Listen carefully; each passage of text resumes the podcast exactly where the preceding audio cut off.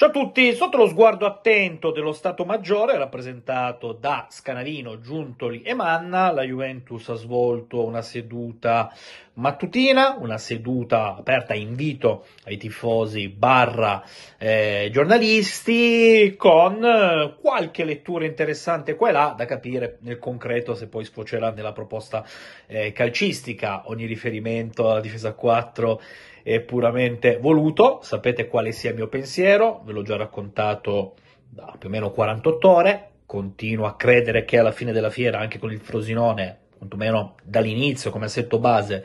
vedremo eh, questa, questa, sorta di 3-5-2 che fin qui ha eh, composto la stagione eh, juventina, anche perché già nel girone d'andata eh, negli allenamenti aperti ai giornalisti, ai tifosi su invito,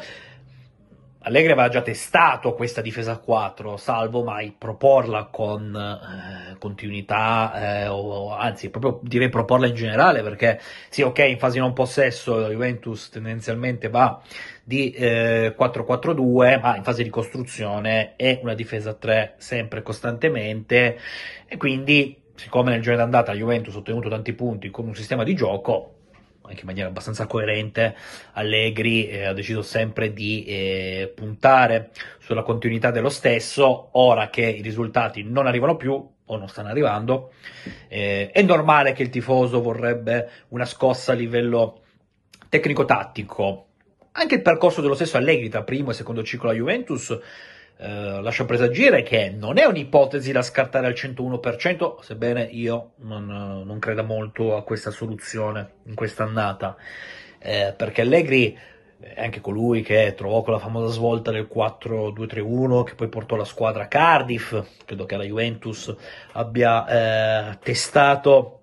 praticamente tutti i sistemi di gioco, ma qua andrebbe aperto un capitolo nel capitolo, probabilmente con determinati giocatori eh, si fidava anche maggiormente di osare, di sperimentare, anche a costo di sbagliare. Ora invece, mh, mm, secondo me la sua visione è molto chiara, cioè eh, lui ritiene che con il 3-5-2 con quello che abbiamo visto in giornata andata, la Juventus possa raggiungere l'obiettivo. E quindi se la Juventus ha già dimostrato di poterlo raggiungere con quel sistema di gioco, non saranno quattro gare eh, a eh, condizionare le scelte. Questa è la mia umilissima eh, previsione. Non si è allenato Mattia De Sciglio per un sovraccarico, quindi evidentemente non è ancora pronto e ritengo che non lo sarà con il Frosinone, non si è allenato nemmeno in gruppo Alexandro, ma perché lui ha fatto due giorni di eh, carico e oggi era previsto che facesse scarico, quindi nessun problema. Eh, c'erano circa 500 tifosi sugli spalti, quindi io voglio davvero complimentarmi con questo atto di fede, in generale con chi nei momenti di difficoltà fa sentire la sua vicinanza, perché poi eh, può non piacere l'allenatore, possono non piacere i calciatori, possono non piacere i dirigenti, ma resta sempre la Juventus. Non dimentichiamoci mai questo concetto, amiche e amici, la Juventus va oltre gli allenatori, oltre qualsiasi tesserato in qualsiasi settore, cioè eh, farsi sentire vicini, far sentire la propria vicinanza eh, nei momenti di difficoltà secondo me è un gesto da veri tifosi, è un gesto davvero lodevole. Poi, attenzione, le critiche sono giustissime, sacrosante, sono il sale e io ho aperto proprio un canale YouTube quattro anni fa per questo motivo, quindi se uno vede qualcosa che non gli piace deve, deve dirlo. Siamo in democrazia, quindi se una cosa non mi piace è giusto che io esprima il mio punto di vista, ovvio, preferibilmente con educazione, con intelligenza, eh, però in generale secondo me eh, anche il fatto che lo stadio sia sold out domenica non era scontato dopo aver assistito a quattro gare di un livello bassissimo che ha portato la Juventus a fare solamente due, due punti. Quindi, mm, chapeau, chapeau ai tifosi. Ogni tanto bisognerebbe anche ricordarsi che il tifoso mm, è tifoso, non è sempre cliente. Ecco. Ora, Arriviamo anche al succo eh, di questo video perché è un aggiornamento un po' sull'uomo del momento, la, sull'asse, sì dai, Torino-Roma, Dinhausen, perché da poche ore, da quello che ho verificato, lo possiamo considerare a tutti gli effetti un cittadino spagnolo, lui come ben sappiamo è olandese, poi eh, ha vissuto a Marbella mm, quando aveva 5 anni, quindi come se fosse eh, diciamo proprio uh, con, la, con la mentalità iberica, perché quando arrivi in tenera età in un altro paese eh, conosci subito, immediatamente, assorbi gli usi e costumi di quel posto. E da quello che ho ricostruito è arrivata questa carta de naturaleza eh, che eh, serve sostanzialmente per portare Hausen a ottenere a tutti gli effetti la cittadinanza spagnola. Tra l'altro questa carta eh, viene concessa discrezionalmente con regio decreto eh, quando subentrano, quando si verificano eh, delle circostanze, tra virgolette, eccezionali per eh, la persona coinvolta. Quindi evidentemente eh, Hausen eh, presto giocherà per la Spagna. Finora ha fatto tutte le under di categoria con l'Olanda ma da quello che già ieri si mormorava, che avevo anche un po' carpito con le mie informazioni, eh, c'è la netta sensazione che l'Under 21 spagnola lo possa convocare per gli impegni di marzo contro la Slovacchia, contro il Belgio e che da lì poi eh, inizi la sua avventura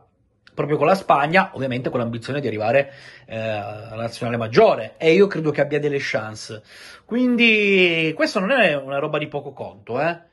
eh, il fatto che Hausen stia galoppando verso questo cambiamento dalla nazionale olandese a quella spagnola. Eh, e poi un'altra cosa che ho verificato, perché c'era un alone di mistero, non abbiamo mai avuto diciamo, una nota ufficiale da parte della Juventus da questo punto di vista, ma vi confermo quello che vi raccontavo in quei famosi giorni dove c'è stata quella, quella sorta di,